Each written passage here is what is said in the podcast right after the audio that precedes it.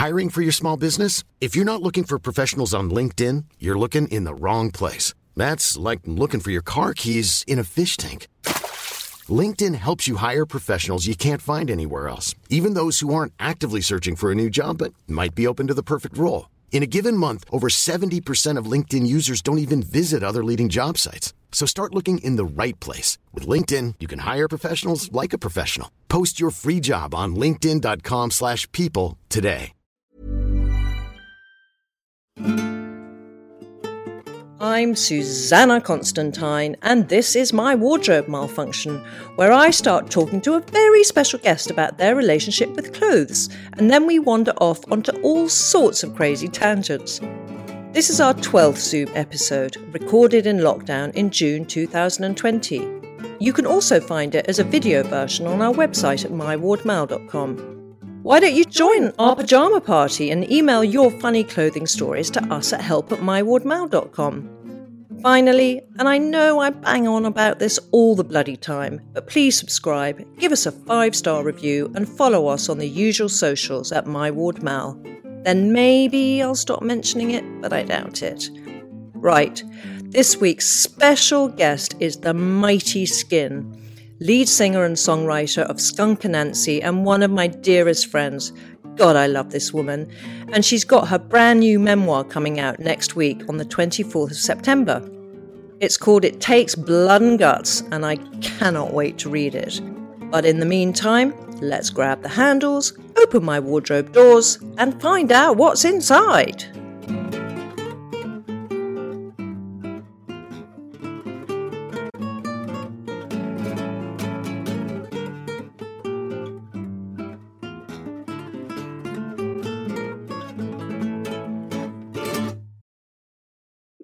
I have a very old and very dear friend, um, Skin from Skunk Anansie. Hi.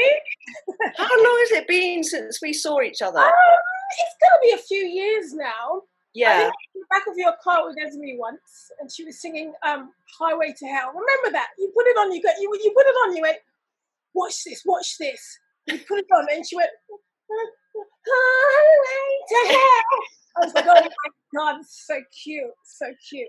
because we like we were i mean you know life happens and but we have our friends and our memories and and you and i we were joined at the hip weren't we for about kind of four years we were like I in know, other's and yeah, like running around to different places, and then we. I guess I, I moved. I'm always moving. I'm yeah always- I've just been, I was in Los Angeles. I was in Ibiza. Um, I'm just around the place. So yeah, Yeah. Uh, it's nice to see your lovely face. oh god and you skin I feel like I've, I've been seeing you all the time because um, I was watching your whole hair thing.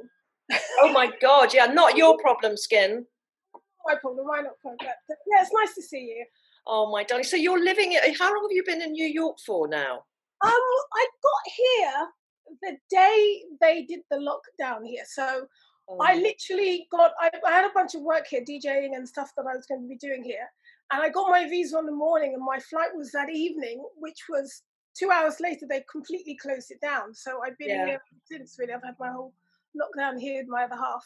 yeah Um, I think May, March, mid March, I've been here Oh. since. Yeah. so are you what are you renting somewhere or were you Uh, no, we, um, my other half has, already has a place here. so okay she- good So I'm, I mean, it's a very nice flat. Yeah We have one upstairs and one downstairs, so we're a bit spoiled. nice so you Um, feel like it's kind of you're in a home rather than some kind of rental Yeah, no, we're, we're definitely. I'm definitely surrounded by all my things. I've got my guitar. I've got my DJ set. I got like uh, some clothes. So it's kind of a home away from home. Yeah, but it's uh, you know it's kind of like looking back at your music skin. It's kind of as relevant as it ever was. It's kind Yeah. of, it's almost. I mean, if you could have been winding the movie forward, you would have been making this music. So like little baby swastika and yeah. other exactly. songs that call out Little racism. Exactly. Uh, Little Baby Swastika was our very first single, which was a Radio 1 single that they did. I think they did a composition. They played three bands, and everybody had to choose which band they wanted to make to, to kind of basically produce a record, little seven inch, seven inch vinyl. I mean, they chose us, and they ended up. I think they were going to do 200, and they ended up doing a thousand. Um, and that was the very start of our career, right up until the new single, which is not so new. This means war. Yeah. Um, it's kind of a topic that we. I mean, we're not a political band. You know, I always say we're not a political band. We're a band with politics in us. Yeah. So you know, we have lots. I mean, imagine if you've got a friend and that friend's always banging on politics, a bit bloody boring, isn't it? You're like, oh, yeah. Put fucking sock in it. So um, we have lots of things that we, we talk about. But yeah, it's one of the things we keep coming back to because it just it just lands in your face wherever you yeah. go. You, know, you encounter racism, you encounter. You, I mean, for I, you know, when I think of your music, especially weirdly your solo album. Do you remember that? Well, of course you remember yeah. it. I loved that album, but you've oh. always for you, it's always been about the music. It's never, ever, ever been about the fame. It's been about the music, creativity, how you are yeah. perceived on stage more than the fame because you've done so much that's kind of like truly remarkable stuff that's remained under the radar a little bit. That's the fun in it for me. The fun in yeah. it is the quality. You know, the fame is kind of almost like a lovely byproduct that you have to have and you kind of you know have as a as a consequence of doing very well you're going to be a bit famous but it's kind of what you are as famous as you want to be i always think you know? True. like if you want to be in the magazines and be on the front page of the Sun, everybody knows what you need to do to do that. And if you don't, everybody knows what you need to do not to have your face up there. But sometimes it's unavo- unavoidable. I mean, some things just the, the, way the press is now. I think it's very clickbaity. So yeah, you might do one thing, and if it can be twisted into a bit of clickbait, then you're going to have your face blown doing something silly anyway. Um, but yeah, I think uh, the, the quality of the music and the artistic thing for me always comes first. Fame is mm. fun, though, isn't it? It's a laugh. yeah, well, it can be, and I mean, yeah, yeah. for some it can be, and it can't be. But you, I mean, for you, you it must have been, also, and still, you're so visually striking, so, and you've always had this incredible style. And for me, it's like when I've seen you in the past, it's like you you've worn clothes as sort of installations, almost like art as opposed to clothes. So when you've been dressed by you, who Chalayan, Hussein Chalayan, yeah, Gareth Pugh, um, who else has dressed you? Noki, Noki, Noki. Um, oh, lots of people, lots of yeah. people. You know, I, I think on stage I like things to be. I mean, you're on stage, aren't you? Let's make a show of it. I mean, this is, I yeah. think, the way it's like all exaggerated and make a show and all over the top. And I, I like that feeling. But um, and then the rest of the time, I just kind of like to. It's really just about feeling good in myself and feeling good in my own skin and in my own clothes. And and you know, it's a bit weird now. Literally, if I'm going to the supermarket, I'm putting on a full queen because it's like when I'm when you're not getting any chance to dress up. Walk into the supermarket and they're like, "What does she look like?" But it's New York, you know. Nobody really cares. Some people are in there in their leotards, you know. But yeah. um, but yeah, it's it's a weird time for fashion right now. But I I I like to be over the top on stage, you know. I like the lights to hit me, and it's like whoa, and it's all a show, you know. It's a bit of glamour. It's a bit of you also, when you, you know, when you are on stage, you you come across being quite angry. Um, only in the angry songs. Well, see, only on the angry song. But you're so not that person. It's like I remember the first time I heard you speak, I nearly. I nearly passed out. It was such a surprise. His little squeaky voice, you know, instead of the kind of growl that was there before? I mean, I think um, on stage it's just kind of uh, it depends on what song because I mean we got yeah. some funny songs and some sexy songs and some heartbroken songs, but um, I definitely you know when I was you know when I was younger songs like "Selling Jesus" and "Yes, it's fucking political" and whatever. It's like you can't really say "Yes, it's fucking political." you know, yeah.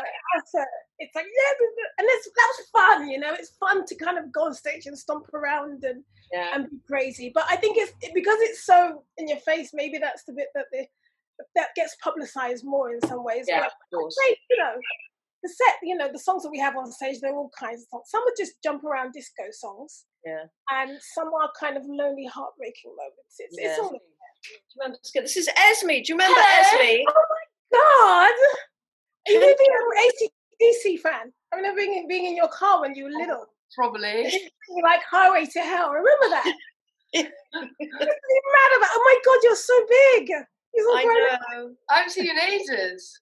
I know, I know. I'm just like, I mean, I'm stuck in New York. I'm, you know, I'm not stuck. I like it here. Yeah. um, I can't leave at the moment. How was how important was your image compared to? Well, not as hard to compare, I guess, but your image when you first came when you first came to everyone's attention. Um, you were deemed to be the kind of most extraordinary uh, and singular, unique person and the way you dress since David Bowie and Ziggy Stardust. So you're, you know, you were skin, but then you're also Deborah. I mean, I think um, if I'm really honest, when we first started, I didn't really know that much about fashion. I didn't really give a fuck. I was just those just in my day clothes. You know, yeah. Well, because I think in the early days it was grunge, it was anti-fashion, it was yeah. You know you you kind of had to look like you walked in on stage or something you just dragged off the floor that morning. You know, it yeah. was very much kind of like anti-fashion, which in itself is a fashion. You know, which yeah. in itself is a look to not want to be blah blah. And then as time goes along and you kind of start meeting people and you learn a lot more. I mean, when I was at university, I was at college, I was really into my looks and really into my fashion, but it wasn't designer fashion because I couldn't fucking afford it to be yeah. quite good. But I always liked to look, and I always liked to look cute and good and fanciable I guess. Um, and then I think in those early days, it was just literally a skinny top and baggy pants. I mean, when you're young and skinny, skinny, you can get away with anything. I find it really doesn't matter. Everything looks good. Yeah. Horrific to, to know that now, you know. Cause oh, if only we appreciated it more back then. Because I was looking at you now, I can't quite see, but it looks like your boobs have got bigger. They yeah, yeah, they have. My God, skin, they have. They have. That yeah. happened about 10 years ago. It's really bloody annoying. I hate it. I keep having conversations to say, well, I should get them reduced because the line that I like, I'm not very curvaceous, but the line like I like is kind of almost androgynous, a bit boyish. Yeah, because that's and you. and that's my kind of vibe. And now I'm kind of have I'm forced to be womanly, Susanna. And I keep saying this, and you know, it's an ongoing conversation, but you can't be fashionable and have boobs. I mean, you've got an advantage because you have these amazing features. You've got your you know your your lack of hair and you're very striking so you can get away with a lot but it's interesting yeah. now you have to be more feminine in the way you dress now i have to be now i'm forced to be a little bit more feminine i'm forced to be a little bit more um curvaceous but i kind of don't want to be so i end up kind of like you know putting caps on and you know being silly and, and, and being a little i mean I, I, I love being feminine and i love i don't particularly like being butch that's not mm. me at all I love being feminine and I love being androgynous, which I think is yeah. a chic kind of thing. Yeah. I wouldn't. I don't like being butch, like mannish kind of thing. That's not my no, my not, not, not anybody else. But, yeah, you know, my thing. And I find that I'm I'm the way that fashion is. You know, it's a bunch of gay guys like designing for skinny skinny boys, basically, yeah. and twelve year old girls. Yeah. And when you get older, there's certain labels I love, like Westwood, that really kind of cater yeah. des Garçons that cater for that. But it's kind of like I'm, I'm working out how to grow old gracefully and disgracefully at the same time. You know, because I I really think that you get to a point where you just don't give a flying fuck. Yeah. And why should you? You know, yeah. you're your own person, you feel very comfortable in your clothes, and you get to a point where you're like, I'm just going to wear what I'm going to wear, and I love it, and I'm much more into being functional and happy, and my mood. So what um, is that? What is that look? That kind of happy look? That sort of. It's kind of part yardy, part androgynous. Um, now I've got boobs. I'm wearing tighter tops. Mm-hmm. Um, color. I like mm-hmm. a lot of black, but I like a lot of color. Like when I go to Ibiza, I wear different color every day. I'll color block in yeah. orange. When I go to my yoga retreats, for instance, I'll do one day orange, one day yellow, one day blue. I love color. I love white. Um, but you know, in London, you kind of keep falling back into black because it's just so easy to get cool black stuff and mix and match. You know, you can wear black things with other black things, and you're doing fine. It's just yeah. no brainer easy. But who were your who were your role models when you were growing up? Your kind of style role models. Um, when I was growing up, I would say Blondie. Okay. my first um, yeah. kind of role models. Um, Bowie. Yeah. Bowie. Um, Grace Jones, obviously. Yeah. yeah. Amazing, amazing. So, you hear that? Okay. Um, Um, when I was growing up, I I liked Blondie. She was probably my first style icon because I remember I was ten years old, and I used to watch Top of the Pops religiously. Literally, yeah. I mean, I was a little black girl in Brixton, surrounded by blackness and black culture and whatever. And then I had this little window to another world, and you know, because in those days things were a lot more separate. And I used to watch Top of the Pops, and Top of the Pops was my, my secret little friend. And I remember that moment when Blondie came on and she had a stripy dress and she was standing there, like doing a little flick. And I remember thinking, that's amazing. I want to do that. And she looked great. And I think that was my first inkling of fashion. My very first was my school uniform. Really? you loved your school uniform? Oh my God. St. Martin's in the Field Girls' School. Um, and we had my mum went to this one shop that sold all of the school uniforms and she spent 105 pounds. And for that i got three sets of skirt and blouse and jumper. I got the summer uniform which was like a pinafore kind of dress um, a black and black and white and red square dress and a um, hockey kit because we played hockey and swim uniform and tennis outfit. And i absolutely loved it. I loved being a smart, perfectly ironed St. Martin in the Field schoolgirl. That was my really first fashion moment. And then my second was Blondie. Because by the time you get to 13, when you're 11, you're like, oh, well, that's cute, cool. Yeah. You yeah, get to yeah. 13, you're like, oh, no, God, no. The hormones kick in. Oh, then you're like, I don't want to wear this. But um, then it was Blondie. Um, Boy George rocked my world. I remember being a kid being rocked by Boy George and that whole kind of hip hop fashion when that started. Um, and yeah, like Grace Jones, Blondie, a bit of Bowie. Um, I liked kind of like how the reggae boys dressed in Jamaica because we used to go to Jamaica when I was a kid, and the yardie look was so lovely, like really skinny, perfectly Farah jeans, a bit of a white sock, steppers, clean little jumpers, really, I mean, Jamaicans dress really cleanly and really beautifully when they're going out, and I love that little. You know, it's it's almost preppy, isn't it? Yeah, it's like way. Tidy, preppy kind of thing. Yeah, um, a little bit cowboy because they love country music in Jamaica. Yeah, that, do they really? I didn't know that. Oh my god! Really? They, Islands in the Stream, Dolly Parton was Jamaican number one. Islands in the Stream. That is what you are. Stay away from me. Do another.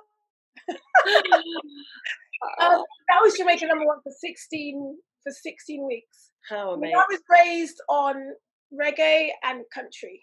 Like yeah. Lynn, Stand by your man. You know all of those people. Amazing. Weird. I. Jamaicans love country and western, but they do reggae versions. Reggae, which must be sublime. That yeah. must I've never heard that. You're gonna have to tell me. But gonna, I'll, I'll send you a thousand volts of Holt. Yeah, please. have you heard um Serpent with Feet? Amazing. Amazing. Um, what a voice. And Takes me right to the first time I was a bit like, oh, it's a bit much. And I'm like, oh, it's a bit much. Oh, it's a bit much. You know, yeah. it takes a, a minute. But amazing, amazing voice, amazing song. Amazing and so different and unusual. I was quite chuffed to find that, but he's only done an EP so far. So, Skin, when did you become Skin? Um, Skin is short for skinny. Um, and it's interesting because um, when Jamaican kids being skinny is called marga, you know, unumaga, you're skinny. It's not. It's not a good thing. You know, Jamaicans like a bit more, especially when I was a kid, they like a bit more meat. And I was always being taken a piss out of because I was super, super skinny. Um, and it wasn't a good thing. And it wasn't until um, the band started, and I remember I did a session with Corinne Day, um, amazing photographer, for The Face. And she'd just done Kate Moss, and kind of the opposite of what's happening now. She made it cool for to be skinny. I mean, yes, there's a whole debate about skinny. There's a whole debate about skinny shaming, fat shaming, and I'm completely conscious of that.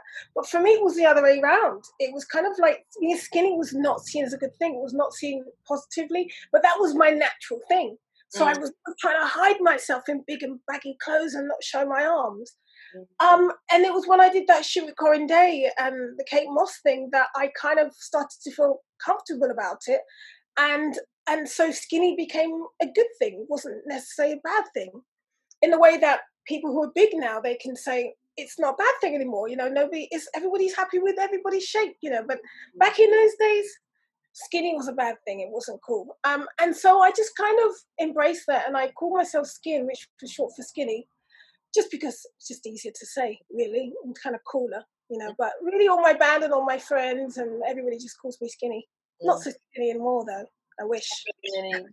But um, my love, when did you shave your head first? How old were you? I shaved my oh. head at 22. Yeah. Um, and you know, I no hair never worked for me. It just didn't work. I it never really grew. I never really knew what to do with it. I mean, you know, my mom wasn't into fashion or into hairstyles. Really, I didn't have that training. I had three brothers. Yeah. And my mom was just busy out being a nurse, and um, I just had no no influence. None of my school friends. They were just all gorgeous without doing a stick, not even a lipstick. Any of them wore. Yeah. And um, I remember getting, I went for university and I came out the other end. And then I was just starting wearing headscarves because I just couldn't be asked. I was really into, into everything from here down. I was like concerned about that. And then I remember I was just like, I'm really over this hair. I'm going to shave it off. So I had my friend's boyfriend. I knew he had a pair of clippers. I come around and cut my hair. So he came round and he cut it. And I goes, no, lower, lower. And he cuts it more. He goes, lower, lower. And because I'm not cutting it any lower, I'm not cutting it anymore. It's not girly. And I'm like, no, just cut it low. It's going to work. And he cut it down to about there and then absolutely point blank refused. And then I had to go to this famous barber shop in Brixton called, and this guy called Curly who died. But he used to do every all the kids' hair. And I said, Can you cut my hair? And then they were the same. They cut it, cut it, cut it, cut it. And then they eventually shaved it off. And I remember looking in the mirror and going, There you are. That's amazing. instant confidence, instant yeah. happy with myself, nativity or whatever. Yeah. And um, and then after that, I just it was just such a pain in the ass getting anyone to cut my hair low enough. So I bought a pair of men's beard trimmers, and then I just just learned how to do it myself backwards. Yeah. And that's what you've been doing ever since. Yeah, uh, it's just um, it was just that sense of it just never suited me. I never found a hairstyle that worked, and then I've grown it a couple of times since yeah. just to double check. But I looked, I just look so much better without it. Even when we're on a budget, we still deserve nice things. Quince is a place to scoop up stunning high-end goods for fifty to eighty percent less than similar brands. They have buttery soft cashmere sweaters starting at fifty dollars, luxurious Italian leather bags, and so much more. Plus, Quince only works with factories that use safe, ethical, and responsible manufacturing. Get the high-end goods you'll love without the high price tag with Quince. Go to quince.com slash style for free shipping and 365-day returns. Hiring for your small business? If you're not looking for professionals on LinkedIn, you're looking in the wrong place. That's like looking for your car keys in a fish tank. LinkedIn helps you hire professionals you can't find anywhere else, even those who aren't actively searching for a new job but might be open to the perfect role. In a given month, over 70% of LinkedIn users don't even visit other leading job sites. So start looking in the right place. With LinkedIn, you can hire professionals like a professional. Post your free job on linkedin.com slash people today. Yeah, I can't, I cannot imagine you with hair. You know, it's that skin. You are, you are can't imagine it at all. But Skin, so the, the you duetted with some amazing people. So you you duetted with um, Pavarotti in front of the Dalai Lama. What was that like? Because actually, I can imagine your voices working really well together. It was really fun. I actually tell you a secret. I um I actually went and stayed with him for a few. I went a few days before, um, because he said he wanted to give me some singing lessons. Oh, thank you very much. I went down to in Modena and we stayed there and um, just had fun. And he gave me some singing lessons and cooked food. And, you know, he um, he's just one of those, he was just one of those happy people that just wanted everyone to have a good time and be happy. And um, yeah, and then I basically went to the hotel after a couple of days, but because I was a few days early. And I was given um, George Michael's suite. And then they were so embarrassed not to tell Michael that I was in his suite because I was early that they didn't chuck me out and I had his suite for the whole time. Yeah. Um, but yeah, he was lovely. It was a really, it was just one of those moments, really, wasn't it? That you know, I got to sing with, um, you know, you sang "Happy Birthday" for um, Nelson Mandela. Yeah, in South Africa, his 80th birthday with Stevie. I remember that. Mm. Stevie Wonder was playing keyboards, and I was doing lead and Michael Jackson was doing backup. oh yes, that's my girl. Yeah. So that was that was yeah. He was a bit weird though. Yeah. Like, what? Like who? Michael Jackson. Yeah, he was. Not, not, Mandela was great. Yeah, it's a whole nother conversation, but um, just broken, really. A broken person trying to physically, literally hold himself together. Yeah, I mean, who knows what that guy had actually really been through? And you know, I guess there's so many variations of the story, you know. But um, yeah, I, he just I think that he's just a lot more. He was a lot more calculated than people would like to believe. That's what I do believe. Yeah. I mean, no, he didn't have the. He had his fake voice and his real voice. Because you were the first. You, Skin and Skunk Anansie, were the you were the first black female lead player um, Glastonbury, not Beyonce, and nor Stormzy. um, you know when you when you know when you think something and you tweet it and it goes, everyone goes mad about it. It's one of those occasions I was like, oh, God, I love Stormzy, and then I was, yeah. and then about hours later, everyone starts texting me saying blah blah blah blah, and it's got it's gone viral, and I'm like, oh, for fuck's sake, you know.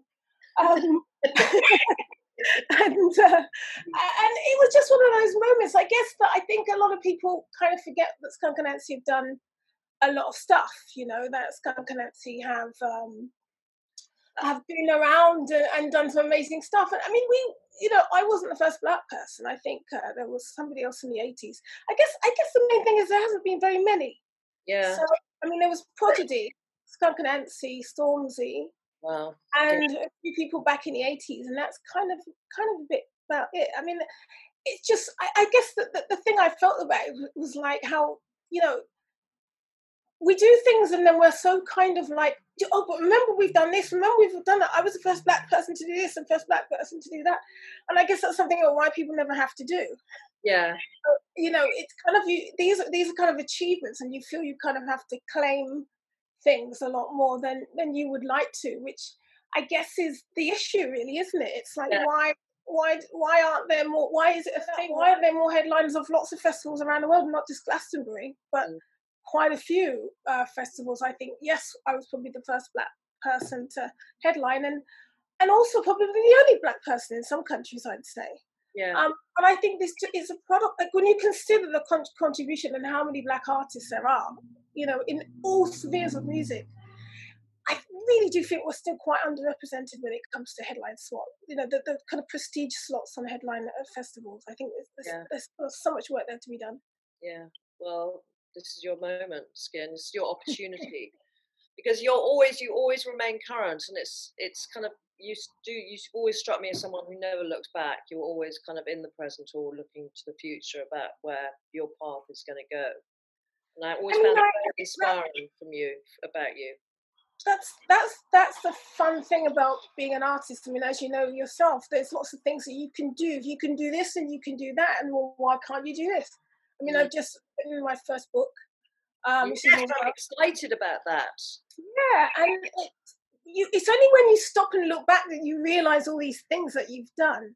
Mm. You know, I remember the story. Story. Um, I have to tell you my Playboy story. Okay, tell me. we were in um, Las Vegas. We'd done this meeting with this wonderful photographer who shall remain nameless, and we were on this shoot and it all went wrong from the very first beginning. I mean, imagine we're on a shoot and the, the photographer's assistant is giving the photographer lip, literally like he's saying, "Will you hold, you know, hold the reflector?" And the guy's like, "Oh, I'm holding the reflector," and he's like, "No, hold it up straight, dumbass." And so, "No, you're the dumbass," you know and you're kind of like this is the photographer's assistant and the photographer having an argument while you're trying to stand there looking pretty. Shoot, we have two days of the worst photo shoot the world has ever known. Literally, none of the sites are researched, no permission or permits for anything. Everything was shut down. Cut to the end of the second day. Um, the photographer has been demanding to have a private meeting with him the whole time. So I was like, okay, let's have a private meeting because he wants my manager not to be there, and she's refusing. She's like, no. So we have this private meeting. He says, okay, I have this other idea for a photo. I think it's going to be amazing. You naked on top of a velvet sofa with a tiger's head between your legs. So I'm kind of looking at him like, how is that going to be of any use for Skunk Anansie? You know? And no, it's going to be great. And I'm like, no. So cut to the next morning, bang, bang, bang on my door at seven o'clock in the morning. And Lee, my manager, comes in and says that she was sitting at the bar the night before, and the truck driver for the um, photographer who had all of his props in there, she said, "Oh, you know, it's a shame we're not going to get to use the, the, the Playboy mascot."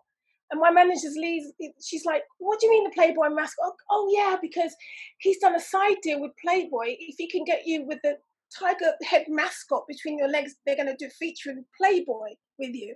You are joking. Can you imagine? So that was the end of that shoot. But yeah, so I guess he thought that once he took the shots and took the photos, he could just sell them and um, you know, we yeah. find out about it afterwards, but he would be paid and whatever. Yeah. So a very well known photographer. Um he was fired from his agency after that, but I've, I've seen his name pop up. Yeah. So you travelled, you you know, with your with your band, you've travelled the world. Do you have a comfort blanket? Is it something that you always take with you, or something that you can't live without? On, let me get it. Oh, Skin, I love you. You're I, so um, organised. I don't really have all my stuff here, but I just see okay. Yes, gorgeous little Louis Vuitton. It's just I always take this with me because it's just all of the jewellery that I really love in one tiny little packet. Have a look. there is there is oh this is nice. This is um Westwood. Like oh, look. nice, yeah. I've just got like lots of pieces of um, lots of kind of makeup, uh, not makeup, sorry, lots of jewellery.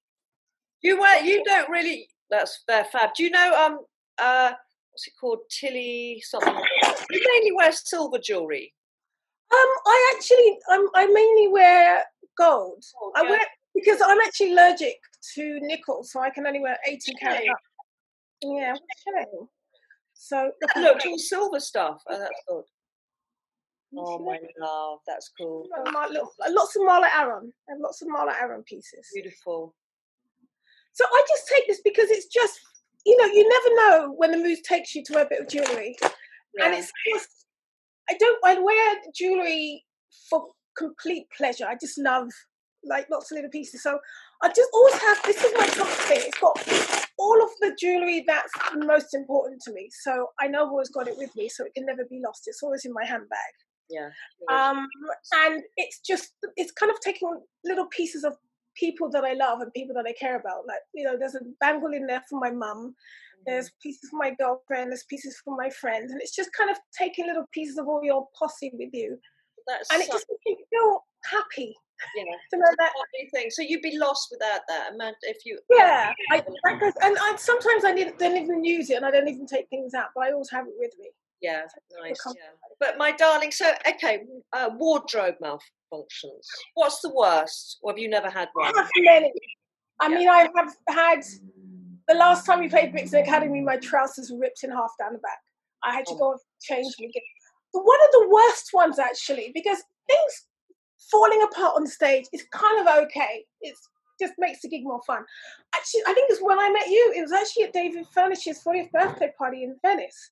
Yeah. And I borrowed this beautiful leather McQueen dress, which was really beautifully fitted and had a little puff sleeve. And it looked absolutely lovely. And I know you complimented on it. And because it was a very feminine, it was a very feminine yeah. shape, wasn't it? Like, shape, but leather. Yeah. And then we were sitting in that room and it was absolutely boiling. And literally halfway through the meal, I thought, oh my God, I'm sweating through the leather. And I could feel it. And I looked down and I could just see it was like a burgundy color. And I could see a huge burgundy darker ring under the arms. And um, and I think for me, you know, you're sitting in a room and you are sitting in a room of just celebrity after celebrity. I was sitting, sitting next to David LaChapelle, yeah. and I was sitting there thinking, "Oh my god, I'm a huge." By the time the thing was over, I literally had these big, huge kind of wet welts under my arms, and I was just like, "Oh, what can I do? What can you do?" I was, I was really kind of like, "This is not the place that I was because I'm not really a sweaty person at all. No, no. Up until the yeah, moment. that's bad because with leather, if it had been if it had been PVC, you would have sweated more, but it would have been fine. It would have almost shown, and it wasn't. You can't go to the loo and dry it out. It's Yeah, just going to be like do. that for hours. When it dries out, it's just going to have a white line around it. Yeah. Oh So that was probably my most horrendous fashion. I mean, I've had many, but that's the one I'm like mortified about. Even now, even when I think about it now, I'm like, oh, This is kind of weird. I think I can so understand that because it was a, a private event and you've got Mm. your friends and your peers and people who you haven't met but people Yeah. you want to meet. Whereas if it's in public, it's an anonymous audience, you don't really mind so much. But with something like that, It's Yeah. people that you want to impress and you want to look good in, and you realise you've got big, you know, swimming pools under your armpits. Yeah. So that that's probably my my the one that mortifies me. The the rest of them, things happen. You Yeah. know, whatever. You know, dresses fall apart. You know, tits falls out or whatever. But that's the one I was kind of. I wanted to be all glamorous, and by the end of it, I just looked like I'd been dragged through a pool backwards. oh, never. But darling one, so um, what about um? So McQueen, you've always been a big fan of McQueen, and uh, Yeah. have you? I mean, what other designers do you love? Because you've been dressed by pretty much everyone. I love to mix it up with kind of brand new people. Um, Yeah, as well as with big design label. I think it's important to kind of um, really kind of promote all the new kids coming up, especially the Yeah. new kids coming up as well. My favorite right now is Daniel Politti. Have you heard of him? I'm writing that down. He Hang on. makes Daniel Pol- Politti. Okay. He makes these absolutely beautifully well cut suits because I'm getting into a suit phase, but I, I don't necessarily want to have just a normal suit. I want it to have, be a wi- bit weird and have an edge. So I've been wearing, because I've got these tits now, I've been wearing these little short kind of things that go right in at the waist. And then these beautifully flowing, but of kind of juxtaposition cut trousers. nice. Um, and just beautiful, beautifully cut clothes. By the way, I forgot. You were on that bloody show. What's called the Masked Singer with Jake Shears. And as soon as you came out, I knew exactly who it was immediately. The first note, and I went, "Oh my god, it's Skin!" I, it's so funny because I I was hesitant to do it because I'm like, it's such, it's, all my fans are going to guess it. But then you kind of think to yourself, well, it's about the judges not guessing it because the minute it goes to TV, people are going to guess it, you know, and that's Yeah. why it's live, you know. Um, it was that was mad singing and acting. It was really fun though because it was it was actually very very difficult. I thought it was just going to be a fun, stupid thing that I would do. I think I think people in England think that I'm really serious, really aggressive, super political, and and that's it. And I Mm. just wanted to do it to show, no, actually, I'm a bit of an idiot as well, and I'm a bit silly, and I'm, you know, Yeah. I think it's a bit ridiculous. And I chose the most ridiculous outfit that they showed me. I was mean, like, I just love that's what I love the fact that you chose the duck, whereas Jason, Jake Shears, of course, went for the sort of fancy unicorn trip trotting Oh, yeah. around. His vanity got the better of him, as it always does. But it was a just great thought- show. I thought that it was mad show, wasn't it? I thought that the further I could possibly be away from skin, the Yeah. better. And I just thought it's going to be people would never in a million years think that I would dress up as a giant rubber duck and go on set. Yeah. But um, and it was it was really silly. It was really silly. Jake, Jake, Jake's was I guess Jake as well. I knew that was him straight away. But it was really he was like that backstage. He was just like this the whole It was time. like he was in. I saw him when he was there, and I actually guessed he was do, doing the show. He was like, "Oh my god, you mustn't tell anybody." But darling, I'm going to ask you one final question, which Mhm. is, what would be your birthday suit? Like your most favourite piece of clothing, and it, obviously it's not going to be the leather McQueen. So, what what is your your favourite outfit? If you Um, it's a toss up between two. I think my absolute favourite is this tiny sequined Vivienne Westwood two piece that I wore for a shoot. Um, and it was a beautifully, it was silver with a cocktail feather detail in sequin. And it was tiny, it was all fitted with a giant pair of pants. And I wore that with a heel. And to this day, I think that was probably the most amazing thing I've ever worn. It was one of those things where I was just like, oh, that's never going to fit me. And it fitted perfectly. And you put it on, I felt like a million dollars, honestly. So, anyone sees me in this, they're going to want to shag me. That's what I thought. It was, it was just the sexiest thing ever. Yeah. You, know. you, you um, literally are the only woman who could ever have turned me. only woman who brings out the lesbian in me, skin. Only woman. Actually, maybe told us a little bit, but you, you're my number one woman. Oh, thank you. I'm, I'm going to wear that one with pride now. Yeah. You Skinny Skin, is there is there anyone whose style has absolutely blown your mind? Um, a really recent one actually. The the there's only two people in my life that I've actually been dumbstruck. One was Alice, the writer Alice Walker, that I just turned into a gibbering mess. But the second was Paul Weller. Um, we covered "You Do Something to Me" when we did an acoustic live in London, and Cass was actually in the park walking his dog and bumped into Paul Weller, who's walking his dog. And Paul Weller said, I love that version that you did because it was really clean and plain and simple. Loved it. And so then we go to do our gig and the week before, and I said, well, why don't we ask Paul Weller if he'll come do a duet?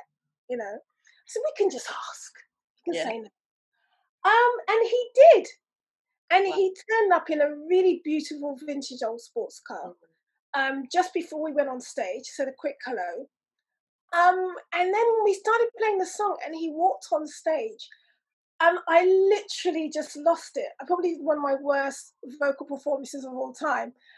And I said, "You do something to me," and he was like, and I was just like, "Wow!" And I was dumbstruck. Probably the only person that I've sung with that's really done that to me. And I've I've sang with Andrea Bocelli and some amazing people yeah. Sinead O'Connor sung with, um, who I loved. I loved all those people. But I actually just lost. I was looking at him and I forgot all the words and I forgot what I was doing. And I was thinking, this is this is just a moment of heaven right now. Yeah, yeah, I can imagine. And he is super stylish too. And he hasn't. He's I love the way he dresses. It's unique to him, and it's kind of like it's sort of old school mod, but not. He's very subtly updated it and kept it. it enhances him and his age and his maturity. He's yeah. really stylish. I agree. Totally. Yeah, everything he wears is just beautifully cut, works for him, and he's totally confident in it, which is what clothes are supposed to do. They're supposed yeah. to make you feel confident, make you feel happy, um, make you like yourself when you look in the mirror. That's what it's supposed to be about. Um, and I would say, yeah, Paul Weller, Oof, lovely. All right, my darling. Well, listen, I I'm so happy to have seen you, albeit across the pond. And um, as soon as you get back to the UK, let's hook up. I'd love to see you. Love, love to see you too. And congratulations on the podcast. I've seen them all, they're really fun. Oh, darling, I love you so much. And I send you a big, big fat kiss. Absolutely. Back to you. All right, sweetie. See you soon.